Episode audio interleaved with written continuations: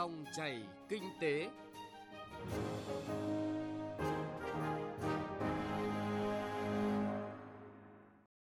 Biên tập viên Hà Nho xin chào quý vị và các bạn. Chương trình dòng chảy kinh tế hôm nay, chúng tôi chuyển tới quý vị và các bạn những nội dung sau. Đồng nhân dân tệ của Trung Quốc liên tục tăng giá, ảnh hưởng như thế nào tới nền kinh tế Việt Nam? Cần có chính sách đột phá để phát triển lĩnh vực công nghiệp ô tô của Việt Nam là nội dung có trong chuyên mục Công nghiệp hỗ trợ. Cà phê doanh nhân là cuộc trao đổi với Nguyễn Ngọc Hoàng Anh, giám đốc công ty Hana Group với thông điệp Hãy lạc quan để vượt qua khó khăn do dịch bệnh. Trước tiên mời quý vị và các bạn cùng nghe những thông tin kinh tế nổi bật. Bộ Văn hóa, Thể thao và Du lịch vừa có văn bản đề xuất Thủ tướng Chính phủ các giải pháp cấp bách hỗ trợ doanh nghiệp du lịch, trong đó có việc lùi thời gian trả lãi vay ngân hàng áp dụng đến tháng 12 năm 2021 vì các doanh nghiệp không có doanh thu, không thể trả lãi do chịu ảnh hưởng nặng nề vì đại dịch COVID-19. Giá dịch vụ cảng biển Việt Nam ở mức nào so với khu vực và thế giới cần được làm rõ là yêu cầu của Bộ trưởng Bộ Giao thông Vận tải Nguyễn Văn Thể trong cuộc họp về sửa đổi thông tư 54/2018 ban hành biểu khung giá dịch vụ hoa tiêu, dịch vụ sử dụng cầu bến phao neo, dịch vụ bốc rỡ container và dịch vụ lai sắt tại cảng biển Việt Nam. Yêu cầu này được làm rõ để từ đó xây dựng cơ sở điều chỉnh giá dịch vụ cảng biển, tạo cơ sở để doanh nghiệp cảng biển kinh doanh có lãi. Sau khi hoàn thành việc kiểm toán vốn, quản lý và sử dụng vốn tại Quỹ hỗ trợ sắp xếp và phát triển doanh nghiệp tại Bộ Tài chính giai đoạn 2011 đến 2017 cùng 24 tập đoàn, tổng công ty nhà nước và ở các địa phương, Kiểm toán nhà nước đã được ra một loạt yêu cầu, kiến nghị đối với cơ quan chủ quản. Đáng chú ý, Kiểm toán nhà nước đề nghị Bộ Tài chính thu hồi khoản tiền hơn 4.700 tỷ đồng, gồm các khoản nợ động và thoái vốn tại Quỹ hỗ trợ sắp xếp và phát triển doanh nghiệp của Bộ này.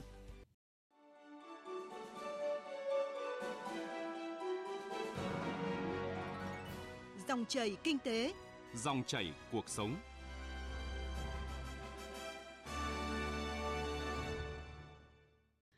Quý vị và các bạn, từ tháng 5 đến nay, đồng nhân dân tệ của Trung Quốc liên tục tăng cao và đạt mức đỉnh trong vòng 16 tháng qua vào ngày 16 tháng 9. Điều này sẽ tác động gì đến hoạt động xuất nhập khẩu hàng hóa của Việt Nam? Biên tập viên Đài Tiếng Nói Việt Nam tổng hợp phân tích. Ngày 16 tháng 9, đồng nhân dân tệ đã tăng mạnh ở cả thị trường Trung Quốc và quốc tế, chạm ngưỡng cao nhất 16 tháng qua là 6,7613 nhân dân tệ đổi 1 đô la Mỹ. Như vậy, nếu tính từ thời điểm ngày 27 tháng 5 khi 1 đô la Mỹ có thể đổi 7,1763 nhân dân tệ thì chỉ sau gần 4 tháng đồng nhân dân tệ đã tăng gần 6%. Tỷ giá đồng nhân dân tệ tăng lên sau khi các dữ liệu công bố mới đây cho thấy kinh tế Trung Quốc tiếp tục ghi nhận những tín hiệu hồi phục sau quãng thời gian đình trệ vì đại dịch COVID-19. Sự hồi phục của ngành công nghiệp Trung Quốc và doanh số bán lẻ ghi nhận lần tăng đầu tiên trong năm nay vượt mức dự báo của giới chuyên gia là những yếu tố thúc đẩy sự đi lên của đồng nhân dân tệ. Tuy nhiên, các chuyên gia Trung Quốc cho rằng việc đồng nhân dân tệ tăng có lợi cho nhập khẩu, song lại gây bất lợi cho xuất khẩu của nước này. Các doanh nghiệp xuất khẩu Trung Quốc vốn vẫn đang phải gánh chịu những tác động tiêu cực trước nhu cầu yếu đi của thị trường thế giới do đại dịch COVID-19. Nay tỷ giá tăng mạnh có thể khiến giá thành sản phẩm tăng cao, ảnh hưởng đến sức cạnh tranh trên thị trường quốc tế của hàng hóa Trung Quốc – các chuyên gia cũng nhận định xu thế tăng giá của đồng nhân dân tệ có thể vẫn tiếp tục duy trì nhưng sẽ giữ ở mức tăng chậm và dao động trong khoảng 6,7 đến 6,8 nhân dân tệ đổi 1 đô la Mỹ. Chị Bích Thuận, phóng viên thường trú Đài Tiếng Nói Việt Nam tại Trung Quốc đưa ra phân tích. Đồng nội tệ tăng cao có lợi cho Trung Quốc trong thực hiện thỏa thuận thương mại với Mỹ, nhưng lại tác động tới các ngành chế tạo và xuất khẩu của nước này. Mặc dù vậy, Bắc Kinh sẽ không thực thi các biện pháp can thiệp ít nhất là đến tháng 11 thời điểm diễn ra cuộc bầu cử Tổng thống Mỹ, nhằm tránh để Tổng thống đương nhiệm Donald Trump có cớ tấn công Trung Quốc. Hơn nữa, việc đồng nội tệ tăng giá cũng phù hợp với xu thế chính sách thúc đẩy quốc tế hóa đồng nhân dân tệ của chính phủ nước này, bởi sẽ ngày càng có nhiều các nhà đầu tư quốc tế sẵn sàng mua vào khi đồng tiền này có giá trị cao. Theo chuyên gia kinh tế tiến sĩ Nguyễn Trí Hiếu, nguyên nhân dẫn đến việc tăng giá của đồng nhân dân tệ trong thời gian qua là đồng đô la Mỹ đang giảm giá trên thị trường thế giới do những quyết định của Ngân hàng Dự trữ Liên bang Mỹ Fed khi có quyết định giữ nguyên lãi suất từ 0% đến 0,25% trên thị trường liên ngân hàng tại thời điểm này và có thể kéo dài cho đến cuối năm. Thứ hai, đồng nhân dân tệ tăng giá cho thấy nền kinh tế của Trung Quốc đã phần nào phục hồi sau đại dịch và việc đồng nhân dân tệ nếu tăng giá sẽ có lợi cho các doanh nghiệp Việt Nam xuất khẩu sang Trung Quốc. Ông Nguyễn Trí Hiếu cho biết. Đồng nhân dân tệ tăng giá cũng là một cái điều mà có lẽ là tốt cho Việt Nam, hỗ trợ cho xuất khẩu từ Việt Nam sang Trung Quốc. Và thứ hai nữa là trong những năm trước đó, khi mà tiền nhân dân tệ mà mất giá so với đô la thì tiền đồng của mình cũng tăng giá trị của tiền đồng so với lại nhân dân tệ. Và từ đó mình đã có cái động thái làm phá giá đồng tiền để mà cân bằng, cán cân ngoại thương. Và tại thời điểm này thì chúng ta không cần phải dùng những biện pháp đó và tự động là giá trị của đồng nhân dân tệ nó tăng lên. Có nghĩa là tỷ giá của tiền đồng so với nhân dân tệ là tăng và nó hỗ trợ cho xuất khẩu của Việt Nam sang Trung Quốc. Thị trường Trung Quốc là thị trường nhập khẩu lớn nhất của Việt Nam. Vì vậy, nếu đồng nhân dân tệ tăng giá trị thì tỷ giá tiền đồng Việt Nam đối với nhân dân tệ tăng lên sẽ có lợi cho xuất khẩu của Việt Nam và ngược lại, làm giảm đi giá trị nhập khẩu từ Trung Quốc vào Việt Nam. Điều này giúp cân bằng hơn quan hệ ngoại thương giữa Việt Nam và Trung Quốc. Phát triển công nghiệp hỗ trợ Phát triển công nghiệp hỗ trợ Quý vị và các bạn đang nghe chuyên mục Phát triển công nghiệp hỗ trợ được phát sóng vào thứ hai, thứ năm hàng tuần trên kênh VOV1 Đài Tiếng Nói Việt Nam. Và ngay bây giờ là phần tin tức. Thưa quý vị và các bạn, từ đầu năm đến nay, các khu công nghiệp tỉnh Hà Nam đã thu hút được 33 dự án.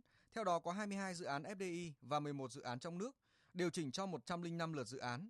Tổng vốn đầu tư đăng ký mới và tăng thêm là gần 560 triệu đô la Mỹ và trên 1.050 tỷ đồng nhằm định hướng và phát triển công tác xúc tiến đầu tư vào tỉnh Quảng Nam trong giai đoạn 2020-2021, Ủy ban nhân dân tỉnh Quảng Nam đã ban hành quyết định về chương trình xúc tiến đầu tư năm 2020 và danh mục các hạng mục công trình được ưu tiên, đặc biệt chú trọng đến xúc tiến và cơ cấu ngành công nghiệp tại Quảng Nam. Thưa quý vị và các bạn, các chuyên gia đánh giá công nghiệp ô tô và phụ tùng ô tô ở Việt Nam đang đi sau các nước trong khu vực khoảng 20 năm. Do đó để phát triển công nghiệp ô tô cần có chính sách khuyến khích đột phá và phù hợp, đảm bảo thực thi một cách hiệu quả. Có như vậy mới rút ngắn được khoảng cách hiện có. Theo Cục Công nghiệp Bộ Công Thương, hiện Việt Nam có hơn 350 doanh nghiệp sản xuất liên quan đến ô tô với tổng công suất lắp ráp khoảng 680.000 xe một năm. Trong những năm gần đây, ngành công nghiệp ô tô Việt Nam đã có sự phát triển khá nhanh. Số lượng xe sản xuất lắp ráp trong nước có tốc độ tăng trưởng trung bình đạt 10% trong giai đoạn 2015-2018, đạt 250.000 xe vào năm 2018. Tuy nhiên, doanh nghiệp trong lĩnh vực công nghiệp hỗ trợ ngành ô tô Việt Nam vẫn còn nhiều hạn chế như phát triển chậm cả về số lượng và chất lượng so với các quốc gia trong khu vực. Dẫn chứng là sản lượng xe sản xuất lắp ráp trong nước năm 2017 và 2018 đã giảm khoảng 9% và 3% so với năm trước đó, mà nguyên nhân là do tác động của việc giảm thuế nhập khẩu xe nguyên chiếc từ các nước ASEAN từ mức 50% năm 2015 xuống 40% năm 2016, 30% năm 2017 và 0% năm 2018. Các chuyên gia đánh giá hạn chế của ngành sản xuất ô tô nội địa là chưa làm chủ được các công nghệ, tỷ lệ nội địa hóa vẫn còn thấp. Với các sản phẩm đã được nội địa hóa thì mang hàm lượng công nghệ thấp, chủ yếu là xăm, lốp, ghế ngồi, gương, khung vỏ, kính, bộ dây điện, ắc quy, sản phẩm nhựa. Ông Lương Đức Toàn, Cục Công nghiệp Bộ Công Thương cho biết. Hiện tại chúng ta cũng chưa chủ động được về các cái vật liệu cơ bản của sản xuất ô tô như là các loại ờ, thép chế tạo, nhựa và chất dẻo. Hiện tại chủ yếu là chúng ta cũng phải nhập khẩu và cái sự ờ, phụ thuộc này đã làm giảm tính chủ động trong sản xuất và làm giảm sức cạnh tranh của sản phẩm. Các chuyên gia kinh tế cho rằng cơ quan chức năng cần tạo dung lượng thị trường đủ cho ngành ô tô phát triển thông qua chính sách ưu đãi về thuế như cắt giảm thuế tiêu thụ đặc biệt cho phần linh kiện ô tô sản xuất trong nước, giúp doanh nghiệp trong nước tăng khả năng cạnh tranh với xe nhập khẩu. Ngoài ra cần cơ chế ưu đãi, hỗ trợ, thúc đẩy doanh nghiệp mở rộng hoạt động sản xuất, lắp ráp ô tô, phát triển công nghiệp hỗ trợ ngành ô tô. Phó giáo sư tiến sĩ Đinh Trọng Thịnh, trưởng bộ môn quản trị tài chính quốc tế Học viện Tài chính nêu ý kiến. Rõ ràng là một cái bài toán mà nó rất khó về mặt vốn về mặt đầu tư. Không thể nào là trong một năm hai năm mà có lãi được mà phải có đầu tư dài hạn phải vốn lớn.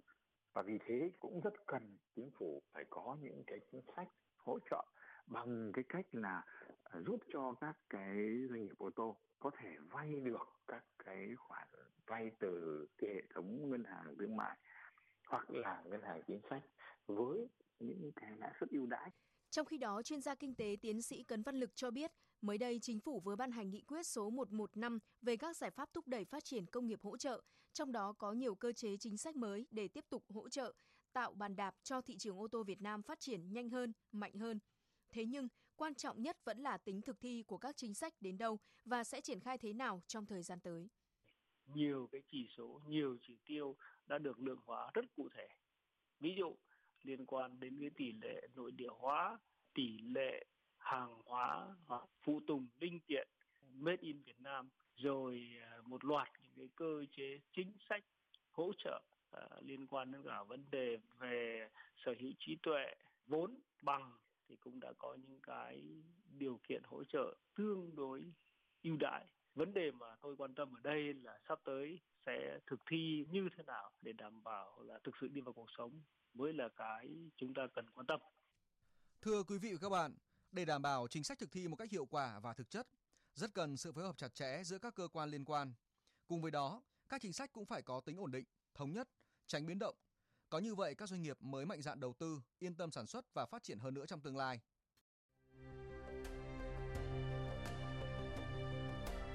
Cà phê doanh nhân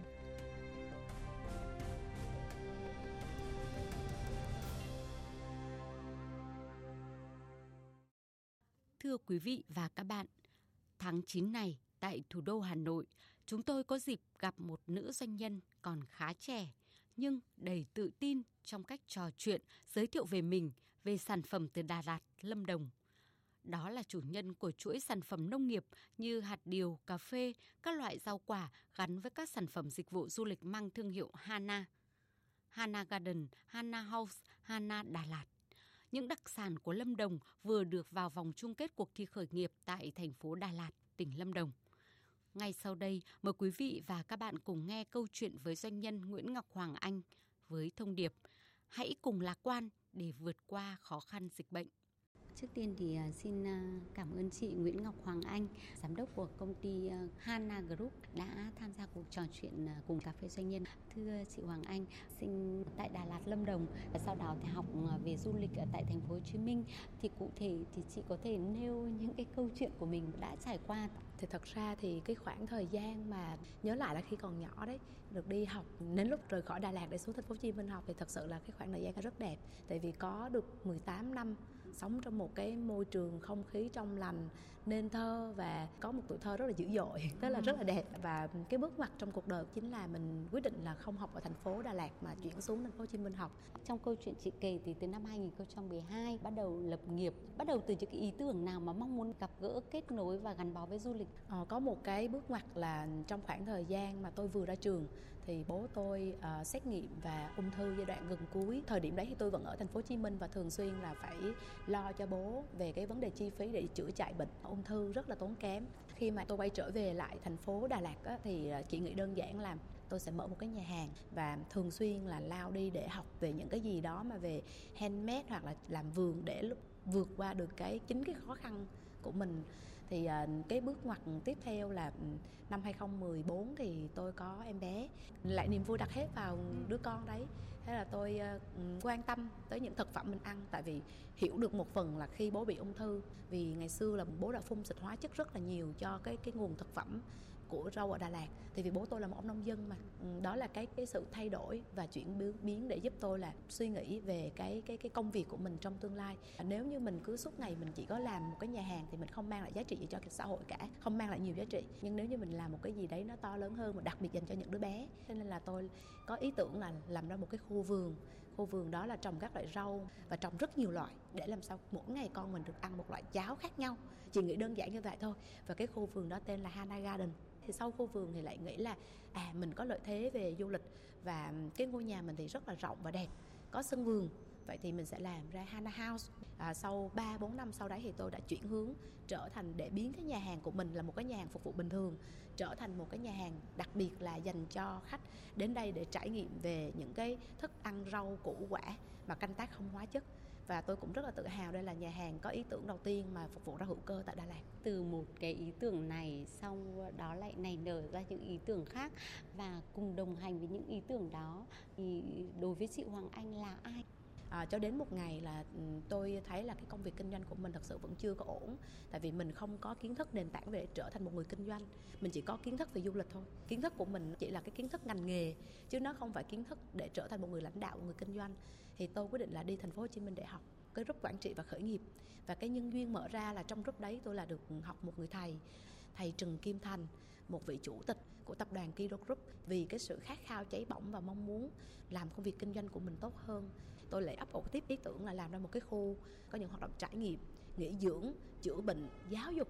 Nhờ cái kiến thức mà thầy dạy thì mới quyết tâm làm. Chứ còn với cách đây của hoàng anh mấy năm trước thì chắc là không dám làm. Và đúng thật sự là tới giờ tôi vẫn thấy là cái đó nó quá lớn đối với mình. Tuy nhiên mình đang càng ngày càng phải nỗ lực và cố gắng học nhiều hơn để làm. Và vừa đây trong năm 2020 ấy, khi mà tình hình du lịch nó đang bị bế quan tỏa cản các nước không qua Việt Nam mình được với cái sự gợi gợi ý của thầy tôi đã ra tiếp một cái thương hiệu là Hana Đà Lạt, sẽ làm ra những sản phẩm chất lượng và vừa đặc thù của cái vùng đất Đà Lạt Lâm Đồng. Năm nay thì Hana Đà Lạt trong những dự án đi dự thi của cuộc thi khởi nghiệp của tỉnh đoàn, tỉnh Lâm Đồng và hy vọng vào tháng 9 tiếp tục đi vào cuộc thi của của Việt Nam mình, chung kết tại thành phố Đà Lạt Lâm Đồng luôn. Nhận biết được rằng là mình thiếu gì, đó là thiếu kiến thức, thiếu kỹ năng về quản trị doanh nghiệp, về kinh doanh khi chị đã biết thiếu như vậy thì làm kinh doanh vốn liếng cũng là một bài toán vô cùng nan giải. Thế thì đã có những cái lúc nào mà chị gặp khó về vấn đề vốn liếng? Và cái cách hóa giải của chị thì ừ. có cái sự khác như thế nào? Cái chuyện mà những người trẻ khởi nghiệp á, thì vốn là cái vấn đề rất là nhức đầu. Vì là một người rất là liều thành ra là tôi đã mạnh dạn đầu tư và làm. Và tất nhiên rằng là vốn là phải tự xoay sở từ cái cái nguồn của mình. Cũng có trong quá trình làm việc cũng có một vài anh chị thấy cái điều mình làm ý nghĩa thì cũng muốn đóng góp vô nhưng mà vì cái bản tính là không muốn người khác kiểm soát. Thành ra là đến giờ phút này thì tôi vẫn à, đang trong tình trạng là một mình mình trên một cái yên ngựa và vẫn phải rong ruổi và chạy. Rất là nhiều lần gặp vấn đề khó khăn về vốn. Không biết nữa chắc là có lẽ sống tốt nên là được à, quý nhân giúp đỡ và thường có một cái vấn đề gì đấy thì được đều được có cách để hóa giải. Và thời điểm năm nay là cái năm rất là khó khăn đối với lại Hana Group. Tại vì tình hình toàn bộ công hoạt động kinh doanh của Hana Group là bị ngưng trệ lại hết. Tại vì tất cả những cái à, kinh doanh của mình như nhà hàng cho tới uh, lưu trú homestay hay là cái khu du lịch của mình thì đều ngưng trệ lại hết. Tuy nhiên rằng là vì cái chính cái hướng đi của Hana Land ấy nó có những cái sự rất là khác biệt. Thành ra là thời điểm này người ta không đi du lịch nhưng mà người ta đi để chữa lành để tìm lại chính mình. Thành ra Hanaland sẽ đón một cái nhóm khách đến Hanaland để uh, an cư và chữa lành. Chấp nhận trả chi phí rất là cao. Đây là giống như là những người khách chính là ân nhân của mình họ đã giúp mình một phần nào đấy vượt qua được cái giai đoạn thời điểm này đang rất là khó khăn. Rõ ràng là nếu mà nhìn một người trẻ yeah. à, thì tôi cảm nhận được cái sự hoạt bát nhanh nhẹn và câu nói là chạy đôn chạy đáo thì đúng là gặp ở chị Hoàng Anh. Thế thì trong những cái lúc mà vất vả như thế nhưng mà tôi thấy chị vẫn luôn luôn tươi cười và luôn luôn có động lực đó là chính là những cái điều rất là có ý nghĩa trong cuộc sống. Thế thì uh, chia sẻ và lan tỏa thì điều gì mà chị Hoàng Anh thường làm? Cái sự nỗ lực thì lúc nào cũng nhắc nhở bản thân mình cũng như nói với mọi người xung quanh là dù cái hoàn cảnh xung quanh mình có khó khăn đến cái cỡ nào đi chăng nữa thì mình lúc nào cũng phải giữ một cái tinh thần thật sự lạc quan ở trong hoàn cảnh ờ, bế tắc mà mình chỉ cần là bình tâm và mình tìm hướng giải quyết thì mọi chuyện sẽ được gỡ và với cái một niềm tin mãnh liệt là mình có phúc thì ắt mình sẽ có phần. Những gì mà sản phẩm hay dịch vụ mà Hana tạo ra thì lúc nào cũng nghĩ là mình phải là cái người mà sử dụng trước, mình phải hài lòng, mình phải sử dụng được thì mình mới chia sẻ. Thì nhưng cái chuyến đi Hà Nội này đặt mục tiêu rất rõ ràng trước chuyến đi. Tôi đi ra đây công tác với ý nghĩ là sẽ hỗ trợ cho một tập đoàn của Hàn Quốc về đầu tư tại Hà Nội, đầu tư tại Cao Bằng để có thể mang công nghệ của nông nghiệp vào với lại Việt Nam mình một cách tốt nhất. Mục đích thứ hai mà tôi đến với thành phố Hà Nội để tôi ờ, xem thử cái chiến lược mà tôi sẽ dự định làm uh, du lịch và nông nghiệp trong thời gian tới sẽ như thế nào để mà có thể mang sản phẩm của Hana ra ngoài Hà Nội à, về nông sản về đặc sản còn à, dịch vụ của Hana là những dịch vụ về du lịch tại thành phố Đà Lạt. Tại vì đây vẫn là một cái thị trường rất là tiềm năng. Vâng ạ xin à, một lần nữa được à, trân trọng cảm ơn Nguyễn Ngọc Hoàng Anh đã có những cái chia sẻ rất là chi tiết rất là đời thường cùng mở lòng để hướng tới tương lai tốt đẹp hơn. Tôi cũng xin phép chào thính giả của đài tiếng nói Việt Nam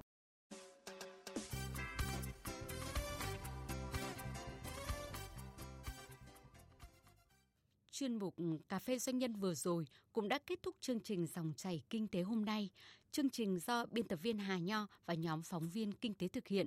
Cảm ơn quý vị và các bạn đã lắng nghe.